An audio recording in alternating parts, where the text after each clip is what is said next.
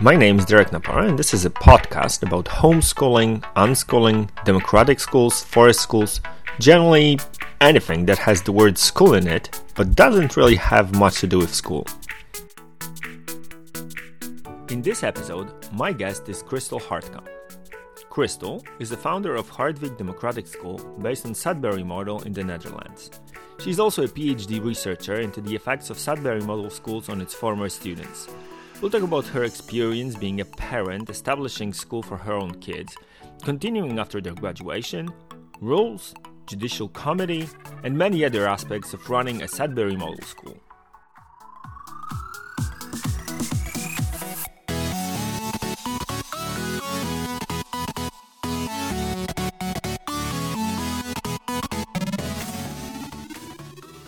First question I always ask all my guests, and you're not going to be any exception, is I really mean it.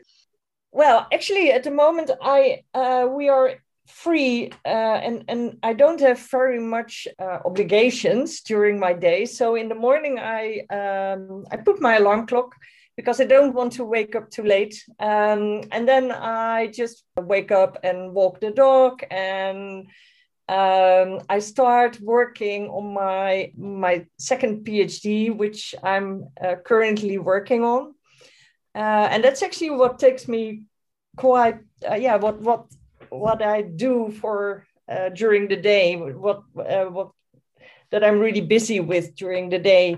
Um, working uh, at home, uh, but on this uh, this second PhD, which is in uh, the effect of uh, Sudbury Model Schools on the graduates. Um, so, what kind of effect do these schools have on on their graduates? Um, so yeah, that those are the things that I'm doing, and then apart from that, um, um I'm I'm also doing uh, I'm busy in the garden. I like to garden. I like to uh, to be outside, and um, yeah, those are the things that I'm uh, I'm busy with.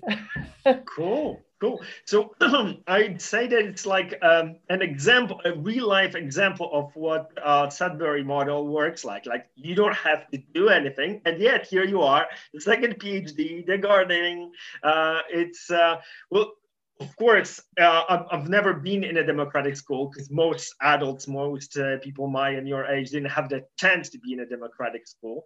Uh, but that's uh, that's what I um, see when I see my kids and and the kids that I work with um, in uh, in their environment in their democratic schools, where they take on responsibilities. They start to do things that you'd never imagine a kid would do voluntarily uh, had they uh, have a choice. And here we are, uh, they do. So uh, uh you mentioned Sudbury model, and uh, well, obviously, uh, for those of the listeners who are here with us who haven't heard about it for some crazy reason, like, did you like really briefly summarize what uh, what it worked like, how uh, you picked up the mm, uh, the, the, idea? Because uh, you mentioned that right now you're writing a PhD on the graduates of Sudbury School and how things have turned out for them um, in their lives. And I know uh, for a fact that the decision you've made to start a, a democratic school based on um, Sudbury model had to do with your own kids. So, how has it uh, turned out for them? How are you guys doing? How are they doing after graduating? And uh, yeah, how's it? Uh, why? Why did you decide to go all crazy and you know get your kids into a place it doesn't have classrooms, doesn't doesn't have classes? You can play all day long if you wish to. Yeah, well, um, it started in fact with our eldest daughter, and she was when she was eight years old. Uh, she became really depressed from her, her, her school, where she had to do a lot of uh, schoolwork that was quite repetitive and she she was yeah she became really demotivated and during the summer holidays she she really got depressed and she uh, talked about that she'd rather be dead than going back to school.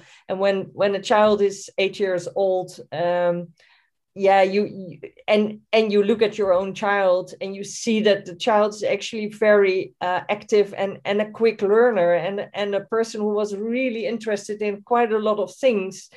Uh, it didn't match it didn't match the uh, how what we saw uh, from her and who she was and the way that um, the school was uh, was working out for her. So that started actually a journey in in looking at alternatives, and uh, we, we, just started to Google. My husband and I uh, searching the internet. Uh, and then at certain moment, we came uh, on the website of the, the Sudbury Valley School. And I think we even uh, looked at, at the Sudbury Valley website independently that we came on this website. And the first reaction from me was uh, when I looked at this website and I saw children playing, and, and, and it was written that children could choose what they could do a whole day. And and children were playing the whole day. I thought this is a crazy place. That how can you learn in a place like that? You know children are playing. That's crazy. Um, so that was my first reaction. And i think it's a first reaction of a lot of people when they hear about these schools and um, uh, but one way or another um, something really sparked on me and I, I thought i have to come back and I, I started to read more. My husband started to read more and we really got into uh, what it was really uh, all about. And then when you really start uh, uh reading stories and reading about what what the school is really about then uh, then it all makes much more sense. So finally, we decided that, yeah, if we really wanted to give her a place where she could uh, be uh, self-determined and and uh, uh a self uh, self-directed learner, um, deciding for herself what what her interests and her motivations are to do things and to pursue things uh, we should just make school like that because it wasn't there in the Netherlands, uh, and especially not in that time when it was. It was in 2002, and then uh, we started first school in 2003, um, and um, together with a group of other people, and um, well, that school that was quite successful. Uh, and uh, all our three children they all went to it. And uh, Willemijn is the eldest one and the younger two are uh, were one and a half years younger and they're twins. So they all three went uh, went to uh, to this alternative school. And in fact we in the Netherlands in at first there was not really a problem to uh, establish schools like that. But at a certain moment, the government started to become very anxious about it, um, especially because there were lots of schools that were established in that time. It was really like a, a, a boom. Uh, a lot of people were attracted by this, this freedom model uh, also a lot of people who didn't really know really what was going on there. So that a lot of schools started even with people who had actually no knowledge at all about how and what the schools should be. Um, and that frightened the government. Um, so finally did, we were uh, we became yeah we came under pressure from the the government. And uh, uh, that made us split from the pre- from that school because we uh, we wanted to fight or when yeah fight for our legal rights to have uh, um, the pedagogical freedom because there is a law here in the Netherlands that says that in principle uh, uh, you should be able to uh, establish a school according to your own freedom of pedagogy and so we wanted to fight that. So it took us seven years uh, uh, that we had uh, a lot of uh, lawsuits. And maybe you should talk to my husband about that because he knows much more about that. But finally, we were, yeah, finally, we were not really successful. That was actually the, the sad thing. So in 2014, we had to close the school and that was actually a Sudbury school. So we started a Sudbury school in 2007 and 2014 we had to close that one. And then we said, well, uh, in the meantime, the government had made um, a better set of requirements for, for this type of schools. And we said, okay, now we know what we are, had the quality checks that they are going to do. We know the requirements now. So we can try to still have a Sudbury model school and you know, make sure that we uh, get through the uh, pass through these uh, quality checks uh, that uh, that the government has to do. And then we we actually we started to talk with them and we started to negotiate about how we were able to still keep this individual freedom and responsibility in the school so not giving in on the model uh, but giving the government what they wanted and what they needed for their approvals. Yeah it, that was successful. We finally got there. And so the the school that was uh, established afterwards was successful and we got uh, positive uh, quality checks afterwards. So that was uh, it was still worth worth a while, worthwhile to um, to wait and to have this new school uh, being uh, opened. And our kids, uh, well, in the meantime, the kids all have uh, grown up. Of course, uh, they're actually they're already quite uh, quite old. yeah, almost third. One of them, and the younger two are twenty seven. So they are uh, all yeah enjoying what they are doing in life. They've made their really their own decisions about the things that they uh, wanted to pursue uh, the work that the directions of work that they are in and and what they are doing is what they really love to do. So uh, i think in in that term uh, you can see that sudbury works out the way that people finally yeah move into directions what yeah what makes them happy what just is what and if they're not happy they're they're doing something about it you know they they make choices that's okay. I don't know if it's only sudbury you know you, you can't really say okay this is really entirely a sudbury mindset but i think the sudbury model helps people to be happy with with the choice, choices they make and when they are not happy then they just make different choices. Yeah Right. I, I, love this part about you having the personal story to uh, to talk about it. it uh, I can only imagine how much more confident it makes you guys as as people who run the school, like being able to tell your own story and of, of the story of your own uh, kids. Because uh, when I talk to parents who are considering uh, making a decision to put the whole family and their kids uh, into a community that you, you would call a democratic school, one of the uh, questions that they ask both themselves but also the, uh, the, school. And that's also a question that they hear a lot from their friends their family is like what are your kids going to do when they go into the real world right? Uh, like they're going to play all day long for 12 years and then what right? Yeah. So now you have the personal story to, to tell over here uh, of, of your own kid, but also uh, the PhD that uh, that uh, that you're in the process of uh, of writing will uh, will deal with that. So can I ask you a couple of questions on, on, on the PhD? Like, what's the number of um, of the graduates that that are going to be in your research? Like, how many how many people are there ready to be uh, analyzed as far as their decisions, their lifestyle, the uh, the career that they followed? Uh, I'm going to, to pursue in qualitative uh, research and phenomenological research, which is uh, based on interviews. Um, and that means that you try to get uh, a lot of information from uh, a, a, smaller number of people. And the choice is that I'm going to try to find two or three graduates uh, from a few different schools, a few in America, uh, Israel, and in the Netherlands. And I want to see if the stories that those graduates tell me, if there are similarities that can be traced back to how the school functions.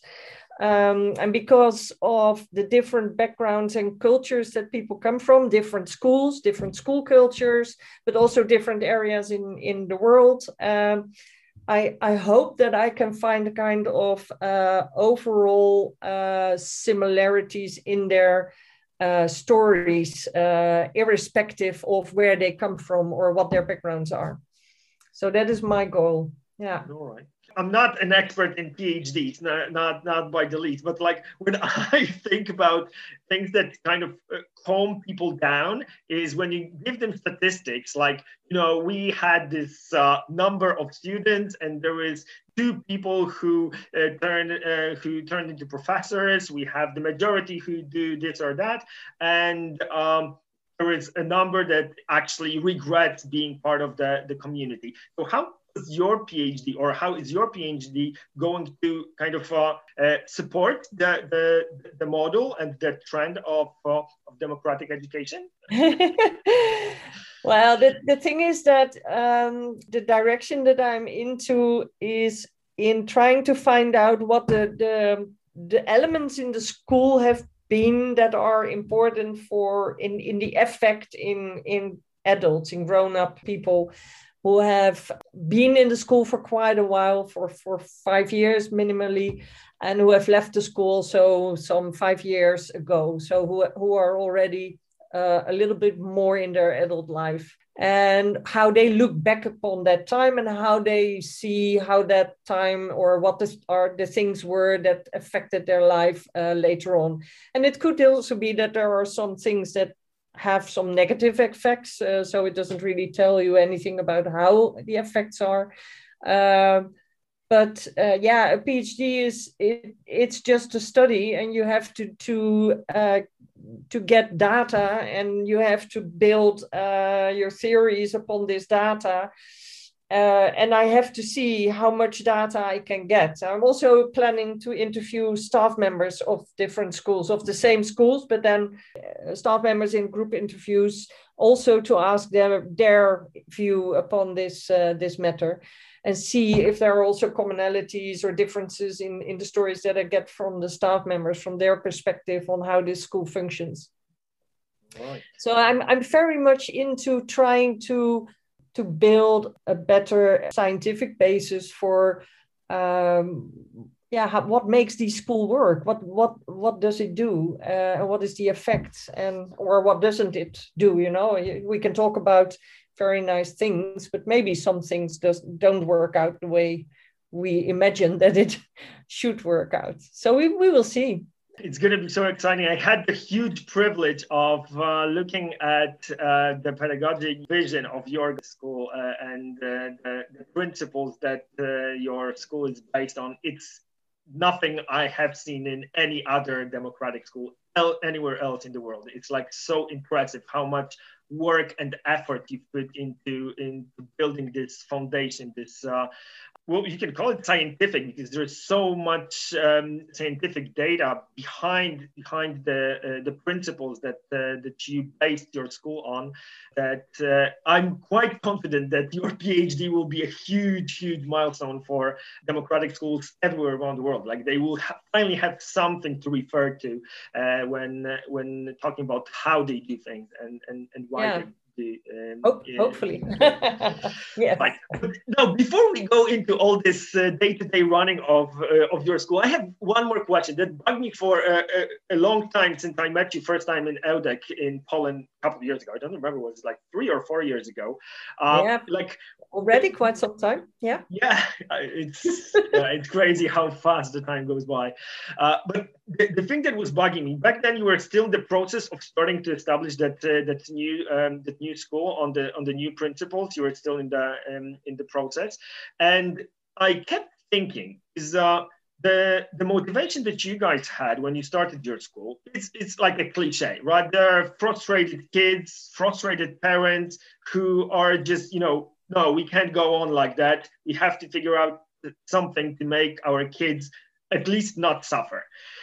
You do it, like parents everywhere around the world do it, but then, yeah. like, why? Like, most of the schools collapse as soon as their kids uh, graduate. And well, maybe it goes on for a year or two, but then the energy goes out. Now, what was it for you guys that gave you the, the drive, the energy to keep going? because the school is so it's so great to work in and it's a fantastic environment and it's i really you know you get so much more kids when you start when you're working in this school. It's not only your own kids but you you can love all the kids that come to your school and you see them grow and develop and and that's just amazing. And and it's also my husband gets out for example also quite some he is using actually quite a lot of experiences that we have in the school also in his work so it even gives us uh, ourselves um, a platform in which we still learn and we still develop and we still continue. You know, you you you, you never stand still in a school like that. Every day is different. Every you you have challenges. Uh, every every time you have challenges every year is actually as if you are a new startup. You you have new challenges and you have to overcome them and, and you have to find ways how to overcome because the the culture in the school is constantly moving. It, it's never the same. Uh, so yeah it's never a dull moment. Hmm. if you don't want a dull life start a Sudbury school right. Yeah. Uh, what you're saying is exactly what Barry said uh, in the previous episode. Uh, like he said that uh, when they, when he started, he didn't know what he was getting uh, himself into, and he was just making it as he was going along, like changing things as um, as uh, as he went along. So every year was different, every class was different, every student was different because the students were changing so quickly, like getting out from a, a regular school and getting into this democratic community made them change uh, so quickly. So you, you have to adjust to it. And uh, that's, uh, for many people, I guess that's that's the drive they get from uh, from it. So like when you think about the Sudbury model and the, and the changes, when you guys started almost 20 years ago, w- what are things that have changed along the along the way in the way you think about it or in the in the everyday running of of the school? Like, did you have like milestones along the way that uh, uh, made your school totally different from what you imagined it's going to look like at the beginning? Yeah, when we started in 2002, we didn't really have a clue about how the structure of the Sudbury School is important to have to build your culture where everybody is actually having the equal responsibility in this environment for keeping the environment uh, a nice place to live in and to be in we had this idea of freedom, and a lot of people are attracted to, to democratic schools because of this freedom uh, uh, bit. But in a Sudbury school, freedom is actually really well defined. The freedom is defined by the structure of the school, who is responsible for what, uh, who who can decide over which uh, things. Uh, and for example, about all the rules in the school, there we have um, a lot of rules, and some people find that a bit odd because we have a rule book which is quite thick, and then uh, you know, but it is everything which is written down is how the school is is functioning. What what the what the boundaries are of the freedom is written down in this rule book, uh, so nobody can say things uh, or or have a different power in the school because the power is in this rule book. And you can discuss the rules and you can have nice debates about it. That's not a problem. But at least you have something written down that you can fall back on. Mm-hmm. um, uh, and and that made i think that was the, the, the most important uh, uh, learning point after a few years running of, of our first democratic school and after we split with that school that we uh, started the, the second school really based on a Sudbury model. Uh, and that we translated the entire rule book of uh, the Sudbury Valley School and we run through it and we changed obviously a number of those rules because they didn't apply to, to the environment that we were in. But um, by doing that, we started to realize how this book actually uh, uh, how important the book is, how important it is that uh, everything in the school is organized and everybody can fall back on how it is organized. And that makes it a very transparent, clear, and safe place for everybody, for the students as well, because you know how it works. And if you don't know how it works, you can read it. Uh, so you, there's not a person that that says, "Well, I am the, the boss and I know how it works. You know, there is no boss. Every we are all the boss. Right. well, um, uh, of course, uh, like when when you're talking about the rules that are uh, made together, uh, that sounds uh, like the democracy as everyone would like to imagine it. But well, obviously, the founding fathers, you might say, had a say in what the what the rules were. But uh, as you go along, the, the next generations of students, they, they just join in and well, when I think about it, it's uh, you, you just come there, and there is the uh, the book that you can always uh, look into to check what's going on. But how do you guys make sure that the rules that are written down in the book are uh, sort of internalized by the students? How do they feel that they're part of the process and it, it's their rules and not just something that somebody said from uh, from out there? Because you know it's especially for a, for a young kid it's very easy. Like okay they tell me this here and tell me that there. Like how is that mine? How is it my decision? Yeah that is true. Uh, yeah of course um, uh, kids come to the school and part of the rules i think are very basic common sense uh, rules like uh, you don't disturb each other or uh, you shouldn't hit each other. Well, I don't think there are really strange rules, in fact. But um, obviously, uh, some students come to the school and they want to know more about the rules and they, they ask or they read them. And some of them, or, or actually most of them, they just run into them and then they just break rules. And then when they break a rule, well, you can do that. And then there will be somebody who is telling you, you know, it's not really allowed here because we have a rule and it's written there. And um, so it, you're not, it's not allowed to run inside of the school. Uh, it's better if you go, if you want to run, just go outside. It's fine. And then when they keep on running in the school, then you say, well, I think I just warned you uh, about it. And then after two times, you say, Well, you know, I've now said it two times. I think it's time that I'm going to write you up. And to, to write up means that you just write a complaint about somebody and you say, Okay, this person uh, I was running in the school. And after a few times, uh, uh, I gave him a warning. He still uh, ran. And uh, well, that's what happened. And then next day or at 11 o'clock, uh, the judicial committee comes together, and which is a, a, group of the a few students and a staff member who is going to investigate these complaints, and they are going to ask the person and also the the, the person who wrote the complaint, yeah, what happened? Uh, people have to tell, okay, well, yeah, I was running, yeah, he was running, okay, and then somebody uh, is writing uh, the report and they just check whether this happened or not. And then yeah uh, the, the person who ran was is just asked okay uh, do you plead guilty or not guilty for running in the school? And we have a rule which uh, which says uh, that you're not allowed to run. So they start realizing that it's really perhaps not so fun to run in school you know? For the first time that they sit there and probably they get an official warning because the jc also gives a warning at the first time. They say okay we have this rule. You, you make have to make sure this is how we work and this is how we keep our environment safe. And um, so and next time when when the same person comes back uh, after a week for example and it happened again or something else happened or whatever uh, they can also get a uh, get a, a, sanction for it, and they um, they have to do something back for the for the community. So they they have to do some communal work or uh, clean something for ten minutes or uh, do something else.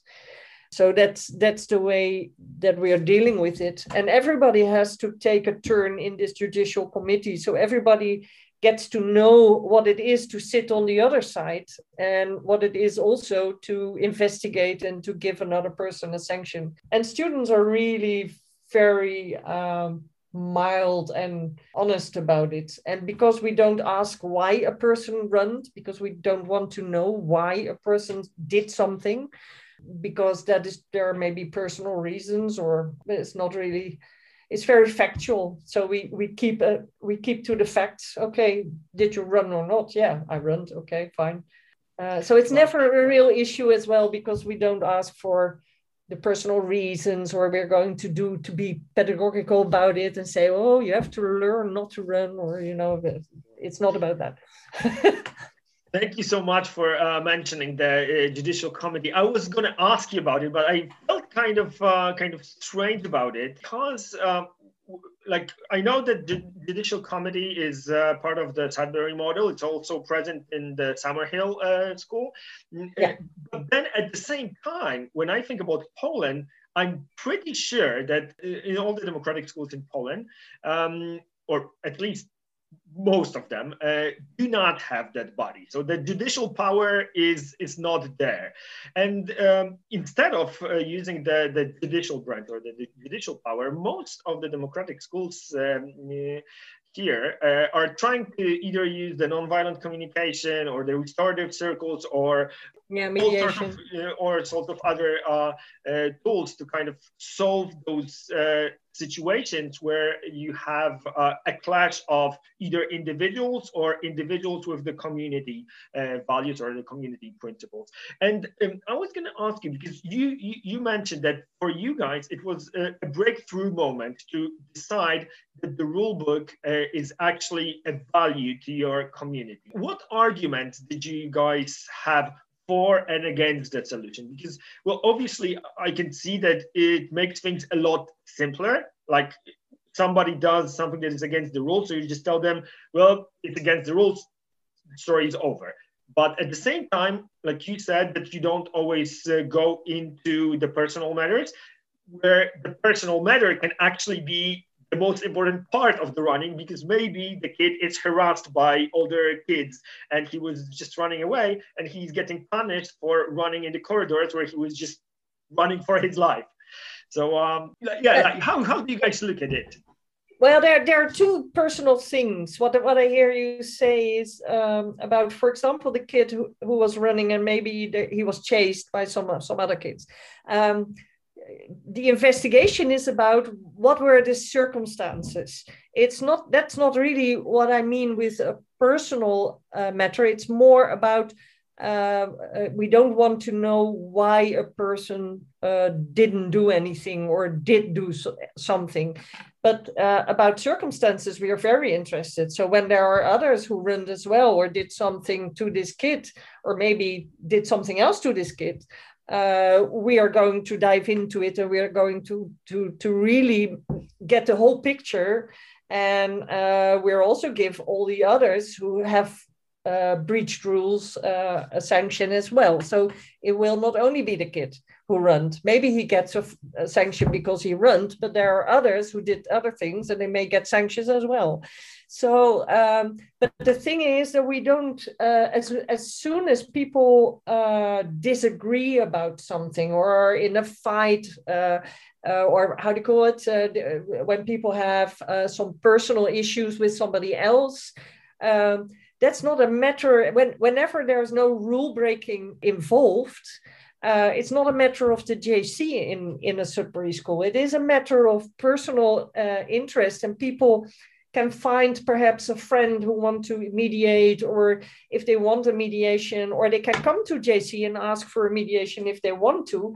But it's not a, the, the first uh, thing for jc to do because uh, it's not it's not there for it. The jc is uh, is deliberately there to keep the community safe uh, and to to make sure that everybody gets to to to obey the rules or or understands why the rules are there and tries to obey them at least uh, to their very best and and most of the kids go through certain phases so uh, you see kids coming into the school and they, they start to break rules and they, they start to be in the JC several times a day or in several uh, days a week. And then um, after a while, they're really fed up with it because they don't like it so much, of course. it takes a lot of your time because every time you have to go to JC. So finally, they think, finally, they find a way to uh, to understand that okay if i want to be in this school and i want to do the things i have to comply to how the how the school is functioning to how this this environment is uh, is working because that is my own environment as well. And as soon as they understand that they're yeah actually they're uh, growing. It's just a development. Then they are actually more free and they are starting to do their own things because they know how they can do the things. They know where to go. They know that they can stay safe. And if somebody disturbs them they know that they can do something about it. Yeah all right. So we know what happens if uh, things go wrong. Uh, we talked about the self-directed education and how uh, you're going to prove in your PhD that it actually does work and how uh, it can turn out for uh, for the kids. So now I have a question about the other side, or in Sudbury School, it's not the other side, but I'm talking about the adult if the kids are allowed to do whatever they like, they have the judicial committee that uh, takes care of all the issues that uh, that occur. So why the hell do you need adults in the place? Like, what do you guys well, do there? the school is an organization, and I think eighty percent of our time uh, we are there to run this organization. To, to do the, the duties, to do the things in order to keep the school running as an organization that's the main part of being a staff member in the school. And next to that you're there for the students. You can uh, do your own things if you like to uh, uh, to pursue some interest. You can do that as well and some of the staff members like to do that if students like they can they can join. For example there's a staff member in our school she likes to cook. And obviously there are always a few uh, students who like to uh, to join her in that activity. But it's not that she does this cooking because she thinks it's uh, it, it's important for students to learn. Uh, it is because she likes cook. That's that's the reason that she does it. And i think that's that's the way a, staff, a good staff member is in the school. You are there to for the students. You're there when they need your help when they ask you for help. You're there to to give some feedback sometimes or yeah actually as as just as a companion as a as a companion to the students as well. And on the other hand we are also we also have to obey the rules. So eh, every now and then we are also sitting in this jc because obviously a staff member is not a person who is above the rules. So uh, we can forget our our stuff uh, on the table and um, and then i or i have uh, placed my cup and i forgot to i forgot my cup uh, didn't uh, take it away at the end of the day. And i can be in the jc next day as well for not having cleaned my own uh, desk or not having so that's not a problem for being messy, let's uh, put a tag on you there. Mm-hmm. All right. Uh, so I see how uh, how the community influences the people who are inside. So uh, the, the, the young people, uh, the students, uh, the the adult staff. now, how about uh, the, the rest or the wider community? When you recruit new families to, to, to join your school, would you say uh, that there is like uh, a key to, to your statistical student or there is some sort of uh, majority of students who fall into into a major category? Because unfortunately i'm talking about the situation that's still present in poland. I'm not happy about it but that's the fact that democratic schools are for most of the families are still not their first choice. Most of the kids who go into democratic schools are still students who just didn't make it in the in the regular school. And I wonder what it's like with uh, with a school that has such a long story as you guys is. Uh, are you still sort of the last alternative because otherwise we don't know what to do with this kid or or do you, do you already have majority of, of families who for whom Sudbury model is just the way to go, and they start from the uh, very first class. I wish that we were there already. Yes, it would, it would be fantastic. But uh, no, the, the thing is, in Netherlands, the Sudbury model schools cannot be uh, subsidized. So we are a private school. And in the Netherlands, we also don't have a, a large tradition of private schools. So people are not so used to it so private schools are um, yeah outside of a little bit on on the on the side of the the main uh, volume of uh, schooling of course. Because it is also there there is some payment involved uh, it's also not really the first option for a lot of people still.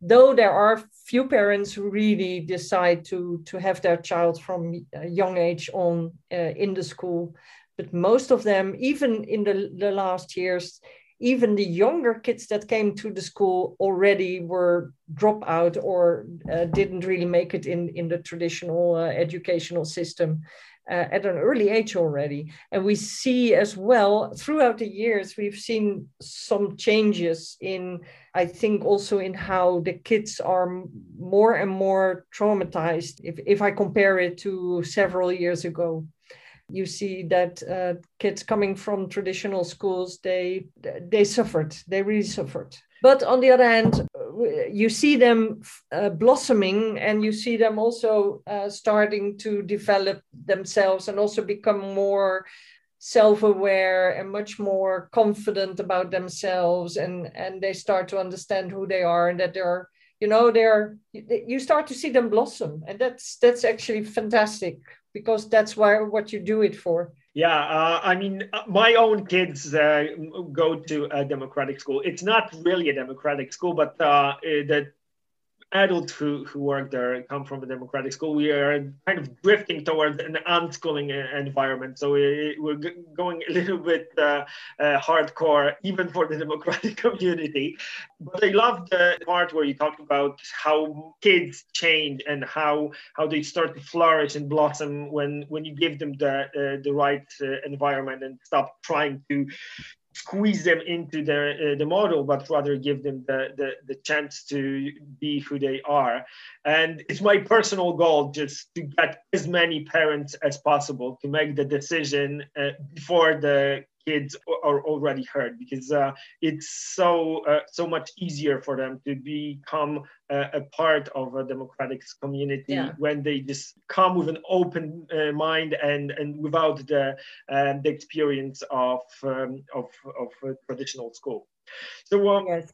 Now, I don't know if you've ever heard about the uh, hidden curriculum. Uh, it's uh, it's this concept developed by uh, several uh, teachers and, and also scientists, with Mr. Gatto uh, maybe being the most famous one, where he talks about the the things that kids learn at school that are not part of the official curriculum, but are like the most important element of being successful at school. So maybe it's uh, things like doing things that you're told, or uh, sitting still, or doing things uh, exactly the way uh, other people tell you to do. So uh, mm-hmm. the last question I have for you: Would you say that the Sudbury model has sort of uh, hidden curriculum, like stuff that you're maybe not openly saying in everyday running when the students are there, but it's uh, the message that they get when being there? I never thought about that one. That's a really philosophical question. I think there is hidden curriculum everywhere in every social environment that you come into. I think a, a Sudbury school, the, the organization and the context of the school is deliberately there to for students to develop this real deep sense of self-direction uh, of being responsible over your own life. There's nobody else who is going to help you or to to say what you have to do. But if you want to make a success out of it you have to do it all by yourself. And it's very very hard and it's sometimes very frustrating but you know you can do it. And that is i think the hidden curriculum of the Sudbury model Right, but of course, your community is there to support you, and this is uh, yes, this is probably... the community is essential because uh, you can't do it by yourself. You have to do this in a warm and uh, empath- empathetic uh, environment uh, where people, where, where you feel at home, where you really feel that you are seen for who you are, and and when you're struggling and when you're really going deep you know? You know that you you're safe. There are people there and if you're frustrated you can talk to them. They will not take you by the hand and say oh you're so sad. I come i will help you and then come this way. They will talk with you and say you know it's tough and i i see it but i'm sure you can make you can you come out very strong. Uh, and if, if you need any uh, help or if you want something, you know I will be there uh, and they know they're not alone. They they do it in this environment. That's why the community is actually really essential and uh, yeah, and I love this uh, this last part where you talked about uh, learning to ask for help. I'm 40 or over 40 years old, and I'm still learning that. I've never had a chance to actually practice that when I was a kid, like asking for help and and admitting to not knowing how to do stuff, and it stays in your head for so long. So this is uh, ability to to take responsibility, feeling the support, and learning to ask for for help is uh, definitely definitely the hidden curriculum that uh, that I hope my kids will take out from their democratic school uh, experience. Yeah, sure. All right. Thank you so much for um, being here with me. It was uh, so cool to talk to you. Enjoy your PhD. Uh, how much longer do you think it's going to take you before you're done? Well, I'm actually now at the moment starting the real research. So I'm actually now uh, busy finalizing my questions and sending out uh, the emails to schools and um, and ask them for uh, for their participation. So and that takes quite some time. So that will be this year that I will be busy with those interviews and transcripts and uh, and and I will see what comes out of it. But I think it will take quite some time, and then I have to write um, articles about it. So I think it will take at least two two or three years still to continue. All right, so I guess my kids will just have to count on the gut feeling of all the parents throughout the hundred years of existence of democratic schools, and then when they're done with their education, you will prove that we are right. Thank yeah. you so much for the interview. Okay, thank you. I really liked it. thank you for listening to Parana Podcast. If you're interested in any of the topics we mentioned in the episode, or you would like to find out more about my guest and my work, you will find the links in the description of the episode. See ya!